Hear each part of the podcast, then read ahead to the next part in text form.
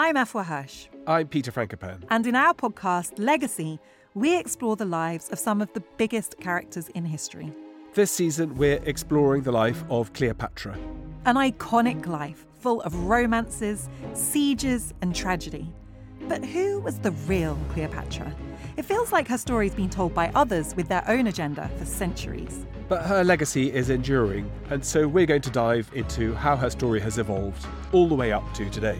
I am so excited to talk about Cleopatra, Peter. Love she Cleopatra. is an icon. She's the most famous woman in antiquity. It's got to be up there with the most famous women of all time. But I think there's a huge gap between how familiar people are with the idea of her compared to what they actually know about her life and character.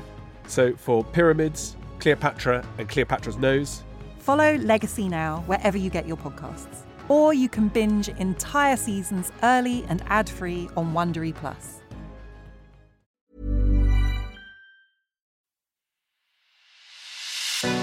It's The Ancients on History Hit. I'm Tristan Hughes, your host, and today's podcast we are talking wine. Now, Pompeii, it is perhaps the most extraordinary archaeological site of ancient Roman times. But did you also know that during Pompeii's height, this town was also the centre of a flourishing wine trade? It was here that wine was produced, in villas surrounding and in Pompeii itself, and also where wine was exported from across the Roman Empire. Now, to talk about Pompeii's extraordinary wine trade, I was delighted to be joined by Dr. Emlyn Dodd from Macquarie University in Sydney. Emlyn is a leading expert on Pompeian wine trade. He's done a lot of research around it, so it was great to get him on the show to talk about this topic, but also to use this as a springboard to talk about Emlyn's more recent research about wine production elsewhere in the Mediterranean, particularly in the Central Aegean on the Cyclades Islands. Without further ado, here is Emlyn. Emlyn, great to have you on the show. Thanks for having me. Now, Pompeii and Herculaneum, it's surviving archaeology. It's so pivotal for learning so much about the ancient Mediterranean world and ancient Rome. And this is no less true when looking at wine production in ancient Rome. It's completely right. We're very fortunate with the preservation of Pompeii in general, and like you said, wine production is no exception. A really nice example is the way that the famous bodies of Pompeii are preserved, and then we can look at them through the plaster casts, which really vividly shows us what the people of Pompeii were like and how they met their demise. The same has been done actually with wine production and the vine roots that people were actually growing when the eruption happened.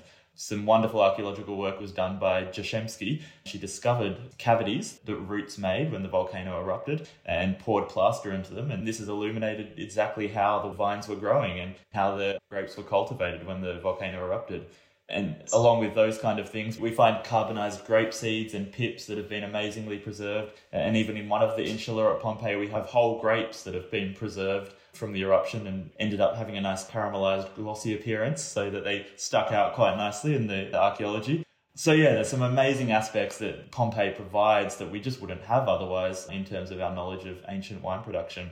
And I guess this is really also nicely shown through experimental archaeology that's happening now. We've got the family of Mastroberardino who are recreating ancient wine at the site of Pompeii using experimental archaeology and ethnographic data.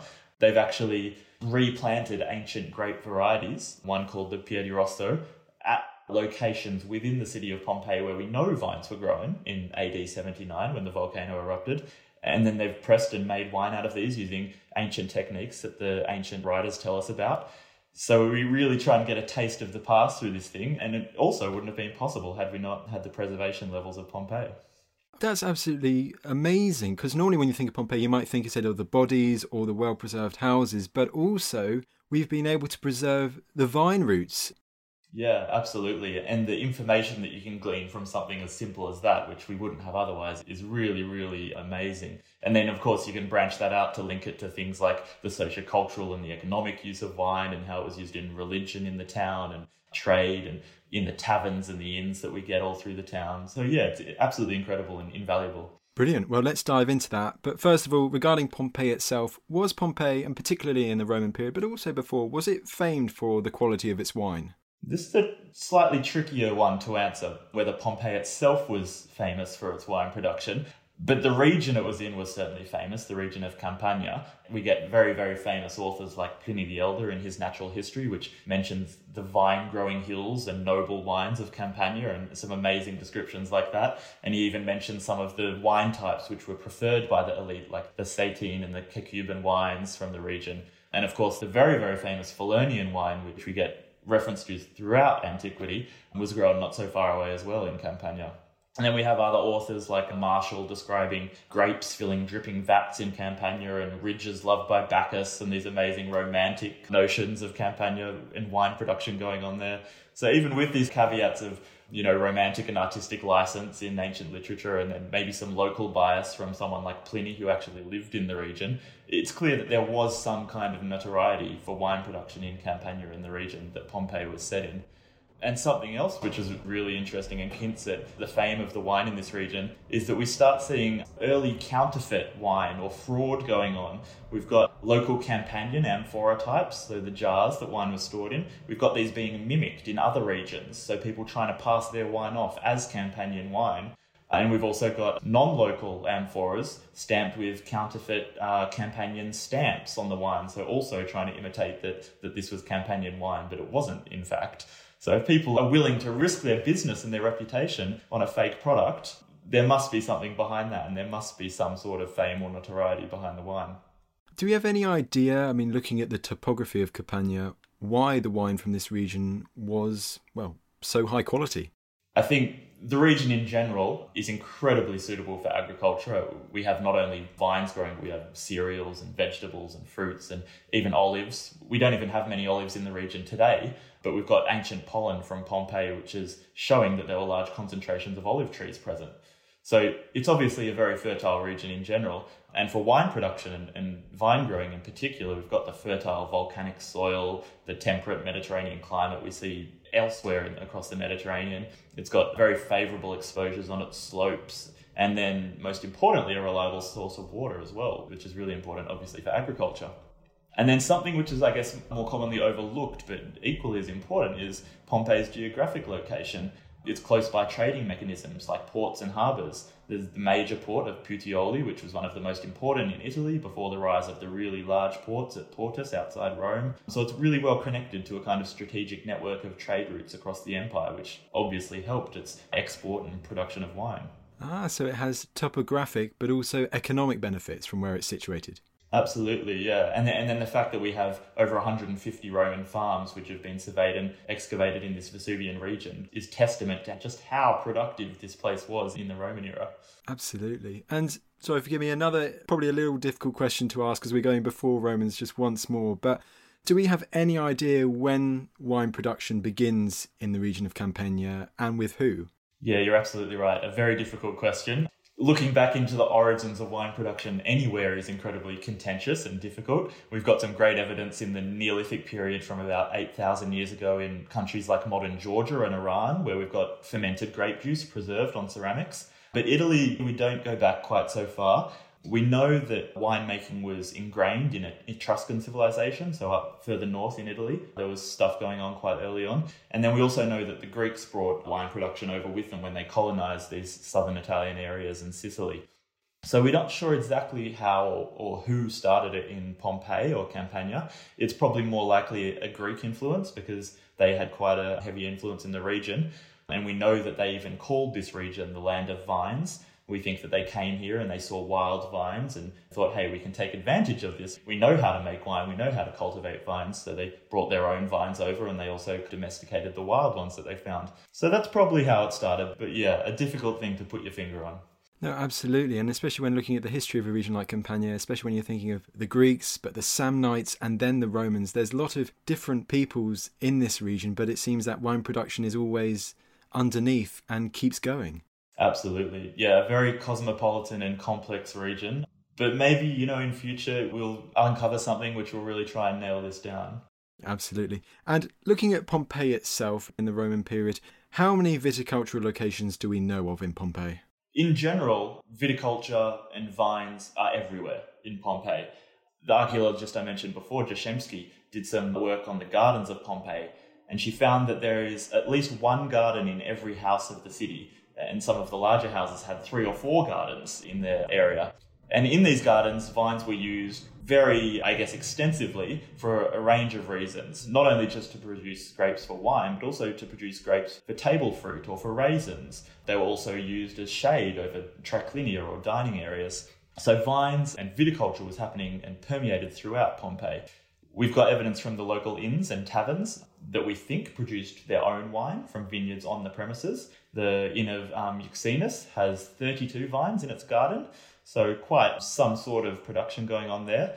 But it's hard to tell whether it was always used for wine or whether they were producing for table grapes if we don't have some definitive evidence of a wine press or, or a vat, which we can say, hey, they were using these grapes to produce wine.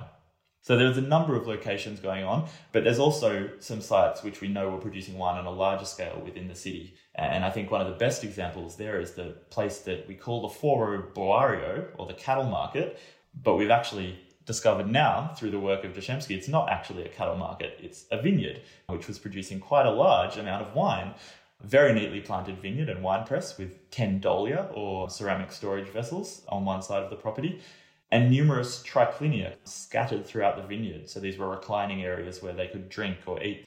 And it starts to paint a really vivid picture because this vineyard, this Foro Boario, was located right across from the amphitheatre on Pompeii. So you can imagine the owner of this vineyard doing a roaring trade with people coming and going from the amphitheatre, dropping into his tavern and his triclinia, reclining in the vineyard and having some food and drink, and then heading on their way.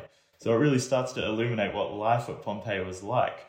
And also very interesting because it's quite an important piece of land and a large piece of land within the city, this Foro Boario. And the fact that they dedicated this to a vineyard and viticulture really shows how important that it was within their society. So it starts to raise some interesting questions about ancient urban land use and city planning and really reinforces the high profit nature and prominent place of viticulture. Yes, that's really interesting how you're saying that it seems to be widespread throughout the city. And as you're saying, sometimes in the direct heart of the city that you can find these vineyards. And from what you're saying, they can sometimes differ in the size of them.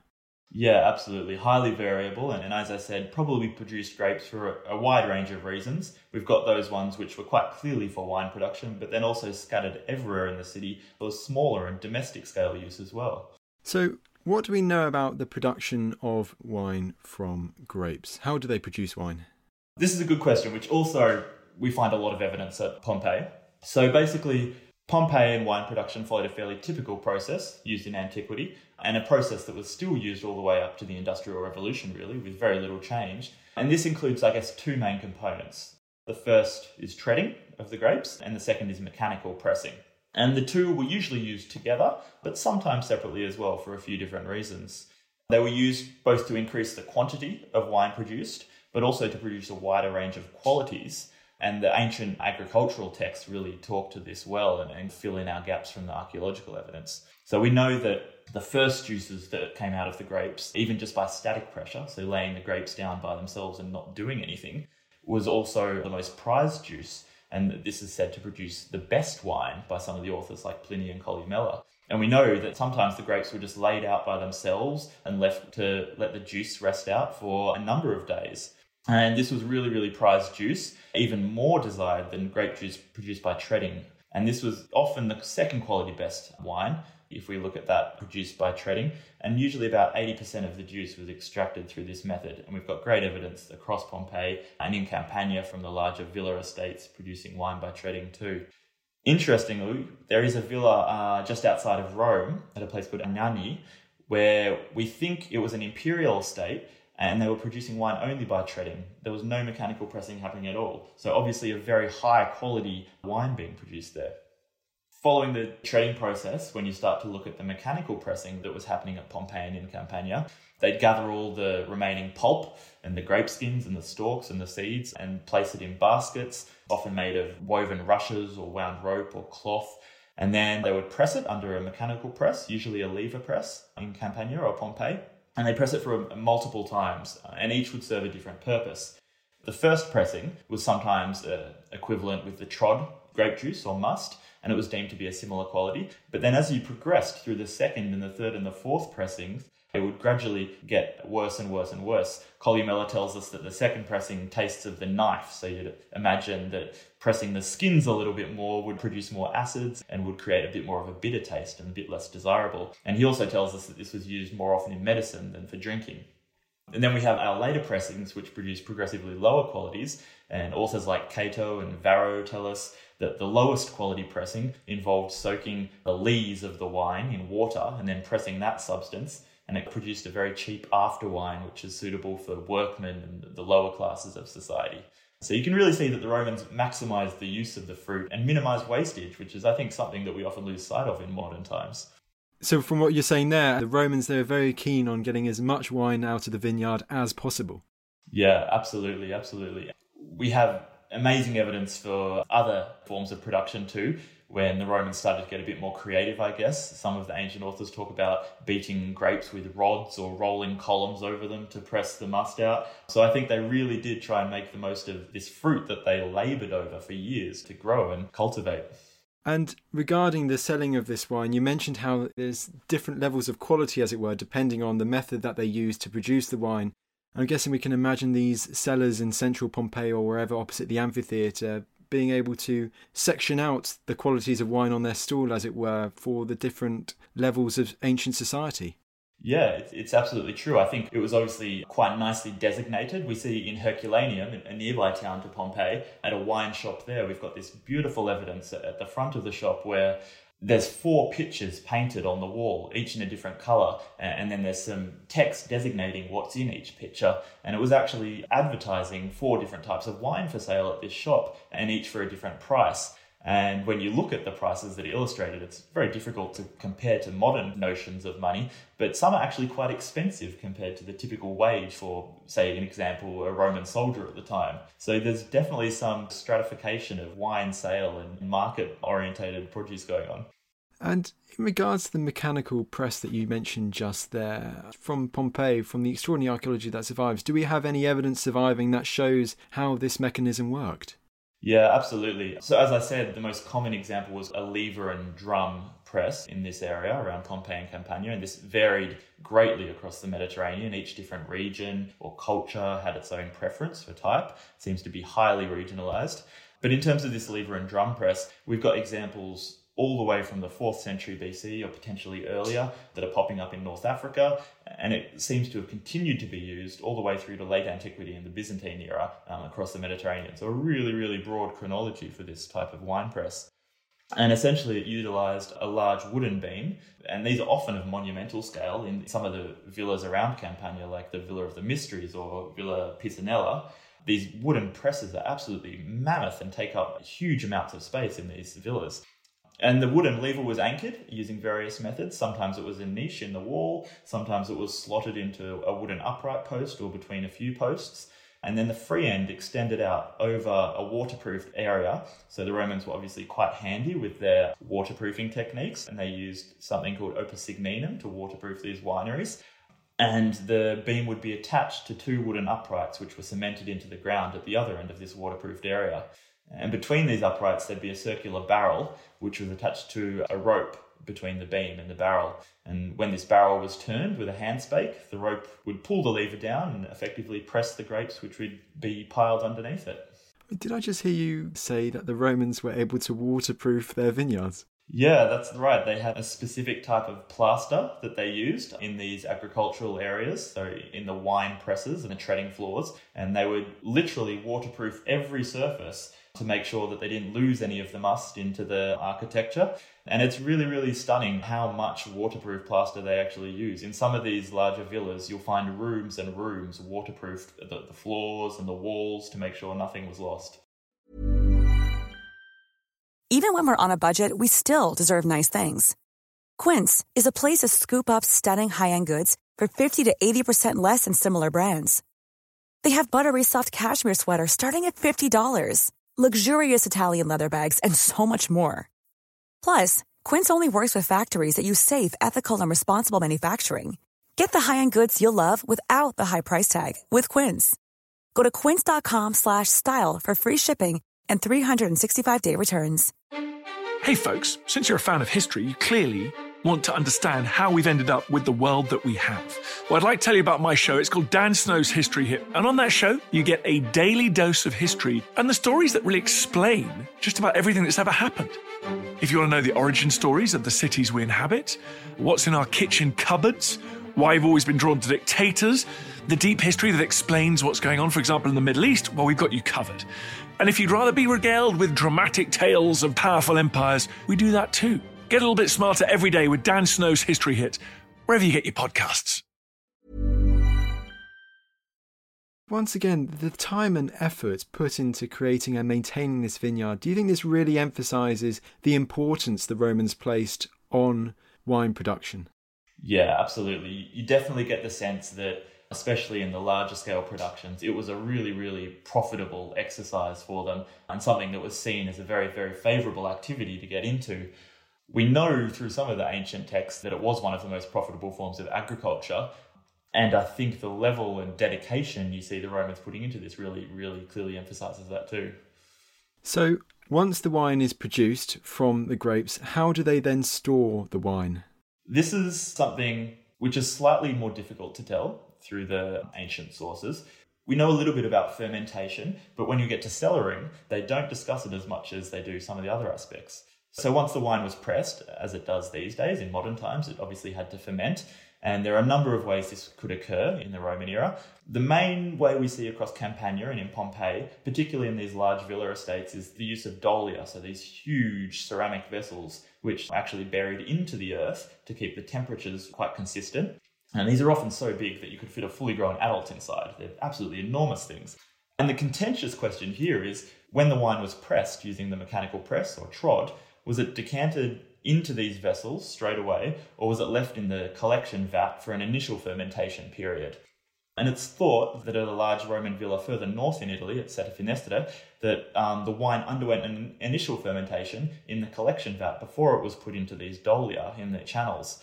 So this primary stage of fermentation, possibly in the vat, Pliny says it lasts nine days. A Hebrew source says it only lasts three days.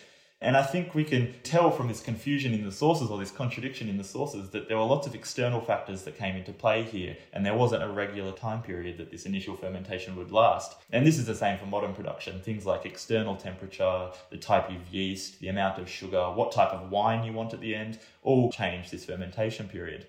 And then once that happened and the wine was placed into the dolia, they were often covered with ceramic lids or flat round stones. And you can still see these in Pompeii. These have survived the eruption and are preserved to this day, the lids that cover these huge ceramic jars for fermentation. And because fermentation is such a turbulent process and produces all this gas, the ancient authors even talk about how you have to remove the lids and take the froth off. And Columella says you have to do this at least once every month or once every 36 days. And we know that that wasn't the end of the process of fermentation because we get some discussion about longer fermentation periods, and we can equate this to modern wine production uh, as a secondary or slower fermentation, which was more of a bacterial process and turned malic acid into lactic acid and could last for weeks or months following the initial fermentation of the wine. So, as you were saying with the regional variation in wine production, it sounds as if variation is also key to the storing of the wine as well.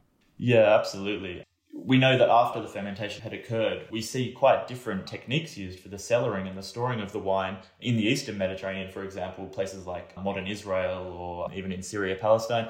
We see that wine was often stored in amphora in caves, so just in natural locations that were quite cool and were good for the wine to hang around in for months or years until it was sold or drunk. Whereas in Pompeii, we've got this fantastic evidence in one of the insula um, we've got a vineyard here, we've got a wine press, and then if you go down a set of stairs underneath the vineyard, there's actually an underground room, which was the cellar.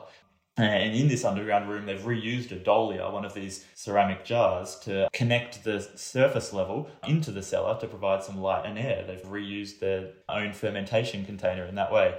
So we've got some great evidence which, yeah, differentiates regional methods of cellaring. Some of the ancient authors talk about it very briefly. Palladius and Pliny kind of say that your cellar should face the north and be away from stables and baths and trees that might influence the taste of the wine. So we do have a bit of information there. But other than that, it's actually quite difficult to tell how wine was actually cellared in antiquity. I mean, it's extraordinary from what you were saying there, once again, how the Romans seem to make use of absolutely everything during the wine process and use as much as they can. They don't want to waste anything. And you kind of mentioned earlier how Pompeian wine is, well, Campanian wine is famed across the Mediterranean. Do we have any evidence from Pompeii or elsewhere that gives us even more insight into the exporting of Pompeian wine across the Mediterranean and indeed further afield? Yeah, absolutely. We have fantastic evidence for the export of Campanian wine and even Pompeian wine itself. I guess the best evidence here is the amphora, so the wine jars that the wine was transported and shipped in, and the stamps on the handles and the bodies of the amphora, which often say the name of either the wine producer or the trading merchant from where it came. And when we uh, look at the distribution of these amphora, we can see them popping up in places like Gaul, so modern day France, in Bordeaux or Toulouse, in Spain, in Egypt, in North Africa, even in the UK, as far widespread as that. And then I think some evidence has also been found for export as far as India for Campanian wine. So an incredibly widespread distribution, really showing that it was an in demand product, that it was a popular type of wine in this Roman imperial period and republican period. We've got some evidence on shipwrecks as well. Campanian amphora have been found in an Imperial Roman shipwreck off the coast of Egypt and a Republican era wreck off the coast of France. So we've actually got it in situ while it was being carried and transported across the Mediterranean. And it really just shows the importance of trade to a town like Pompeii, as with many ancient towns, and you can see this through the archaeology, I guess.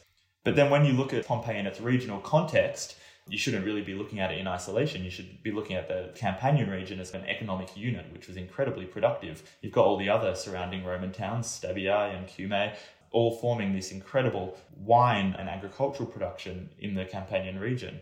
And I guess the scale of the villas we found outside of Pompeii is testament to this as well. The Villa Pisanella over in Boscoreale, just a few kilometres from Pompeii, has a capacity of 50,000 litres to produce each year of wine. So, really, really enormous amounts of wine being produced.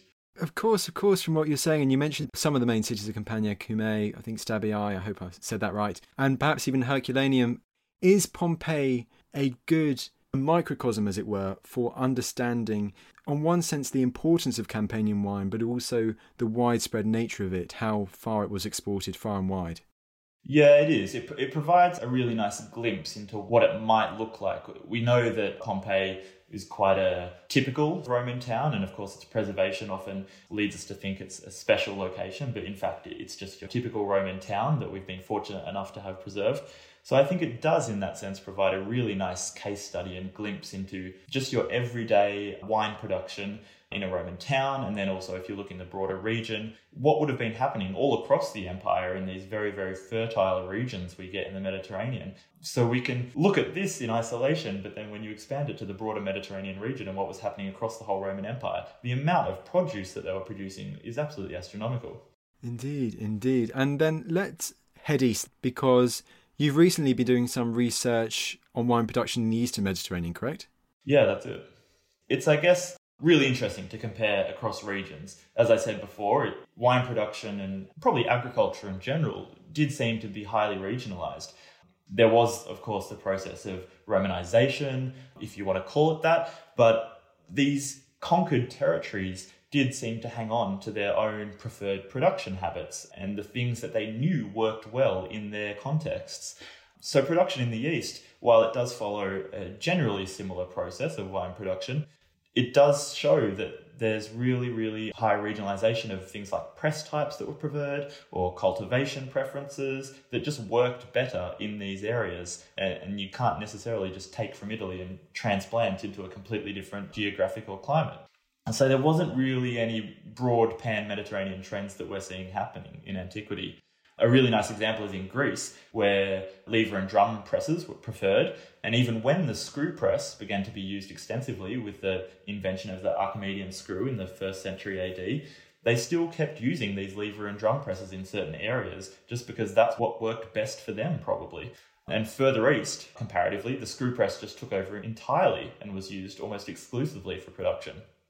If you look at things like cultivation, in Italy we see a real favoritism of trellising vines or using tree trained vines intercultivated with other crops. Whereas in Greece, in very different climatic conditions on some of the islands, vines were grown very low to the ground without stakes or trellising and were instead trained to curl around themselves, forming basket shapes, which they still do today on some of the Cyclades in the Aegean Islands. So these habits have just completely endured through the millennia.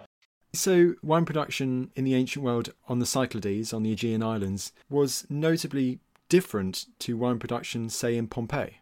Yeah, you could say that. As I said, the process, the cultivation, the treading, pressing, fermentation, in general stayed quite similar, but then the nuances of the press type used or the way the vines were trained and grown certainly varied greatly by region. So you could, if you were an ancient tourist, say, visiting another region, you would definitely notice differences in what was happening. And I think we can start to pick up on some of this when we do read some of the accounts of travelers that were traveling through the ancient world. Of course, so there are similarities and differences from these regions. Gotcha, absolutely gotcha there. And you mentioned the development of certain pieces of technology that seem to evolve certain regions in how they create wine. Does this really emphasize how, because of course the Roman Empire spans several centuries and the technological advancements made during that time do really influence how wine is produced in certain places of the Mediterranean? Yeah, I think that that definitely happened to an extent. I think one of the mistakes we make when we're viewing it from a modern perspective is we try and look at these technological improvements as the Romans trying to make things more efficient or effective or something like that, which is, I guess, a very modern mindset. Whereas I think we should instead look at these changes that were occurring as being what worked best in that person's particular set of circumstances. I think things like the development of the screw press and where this was taken up was just simply because that was what worked best for that particular workman and it's what made their production process either more efficient or also just more practical. For example, you might get a small scale local farmer uh, in the ancient world who might not need to invest in this comparably expensive mechanical press system because he could have just trod the grapes and produced his wine for his own family or his little town using that method. He didn't need to go to the extent that other larger producers were going to. And we do see this evidence, I guess, across the Mediterranean where we find small basic treading floors and vats used in the fields. Uh, and you can kind of see this small scale local production happening that didn't need to rely on big technological improvements.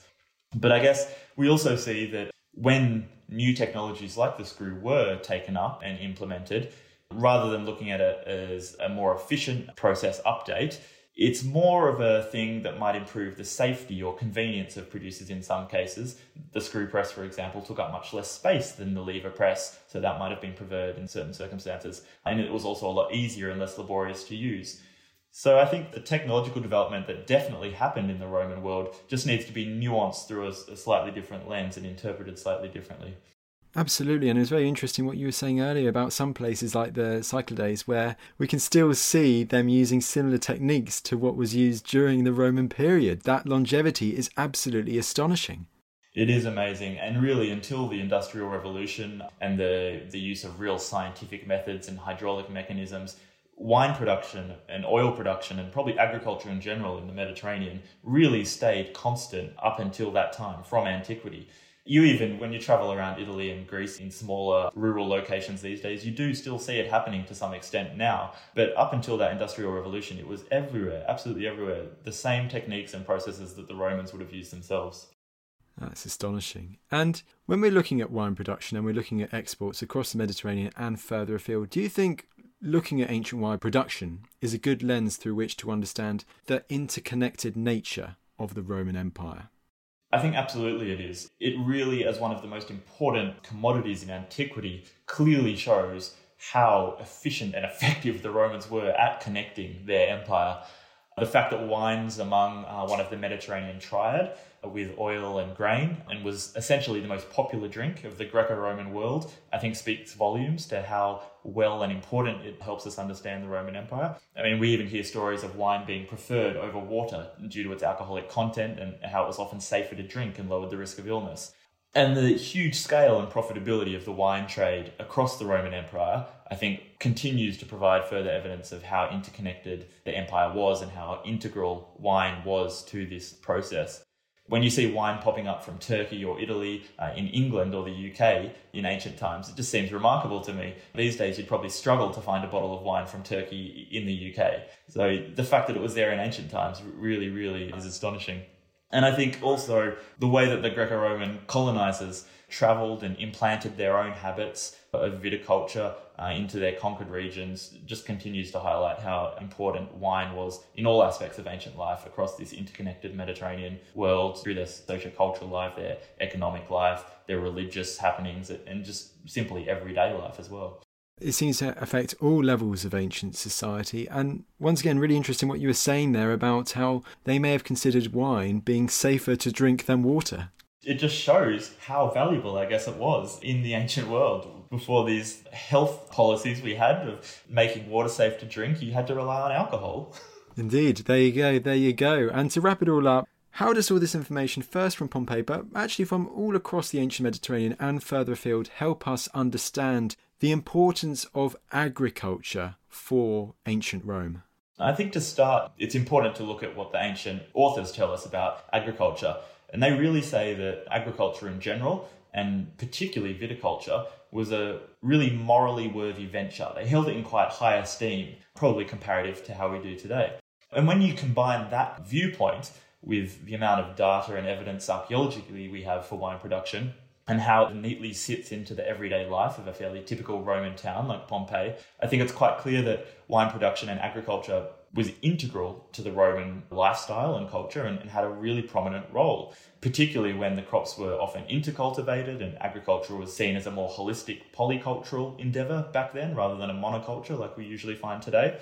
You start to get this really clear image emerge when you combine the evidence of the small scale production and the larger scale enterprises and the export that was happening, and the facts that they did dedicate these large tracts of important land within city walls to agriculture. It starts to emerge as a really, truly, I guess, worthy piece within the Mediterranean scene and one that just completely underpins aspects of Roman culture and the empire. Horace, I think, one of the ancient authors, even places viticulture as one of Rome's greatest resources, and it seems to be quite clear why when you look at all this combined evidence. And then I guess when you start looking a bit deeper at the more obscure and difficult to see evidence, like local production and the vineyards tucked behind taverns and inns in Pompeii, making grapes for their own use and for their regular patrons, you just see that viticulture and agriculture is just ingrained in all aspects and across all strata of Roman society. That's amazing what you're saying there about how we have ancient literature that really emphasizes the importance of viticulture for, I guess you could say, everyday life, but it was, as I said, ingrained in the Roman psyche. And not only for a moral sense, but also a pure economic sense. We have a handful of ancient authors saying that if you want to make money, you need to plant a vineyard and create wine because it's the most profitable venture to be involved in as archaeology at Pompeii seems to affirm. Emlyn, that was great. What is the next project in line for you? I think at this point in time, it's just trying to get back to Greece to continue my survey work with viticulture on the Cyclades there. That's a project that I'm hoping to kick off again after a coronavirus pause next year. So fingers crossed I can get back over there and finish my surveys and really start to unwrap exactly how Romans were making wine on these Aegean islands, which is a bit of an unanswered question at the moment. Brilliant. Well, looking forward to hearing the answer that I'm sure you'll come up with in due course. Emlyn, thank you so much for coming on the show. Not a problem. Thank you so much for having me.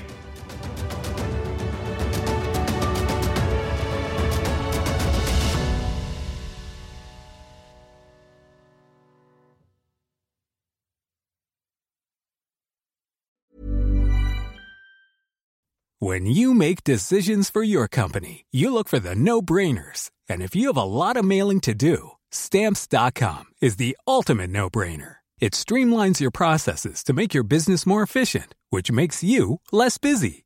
Mail checks, invoices, legal documents, and everything you need to keep your business running with stamps.com. Seamlessly connect with every major marketplace and shopping cart Schedule package pickups and see your cheapest and fastest shipping options from different carriers. With rates up to 89% off USPS and UPS rates. And with the Stamps.com mobile app, you can take care of mailing and shipping wherever you are. Make the same no brainer decision as over 1 million other businesses with Stamps.com. Sign up with Code PROGRAM for a four week trial, plus free postage and a free digital scale. No long term commitments or contracts. That's stamps.com. Code program. Thank you for listening to this episode of The Ancients. Please follow this show wherever you get your podcasts. It really helps us and you'll be doing us a big favour. Don't forget you can also listen to all of these podcasts ad-free and watch hundreds of documentaries when you subscribe at historyhit.com/slash subscribe. As a special gift, you can also get your first 3 months for just 1 pound a month when you use code ancients at checkout.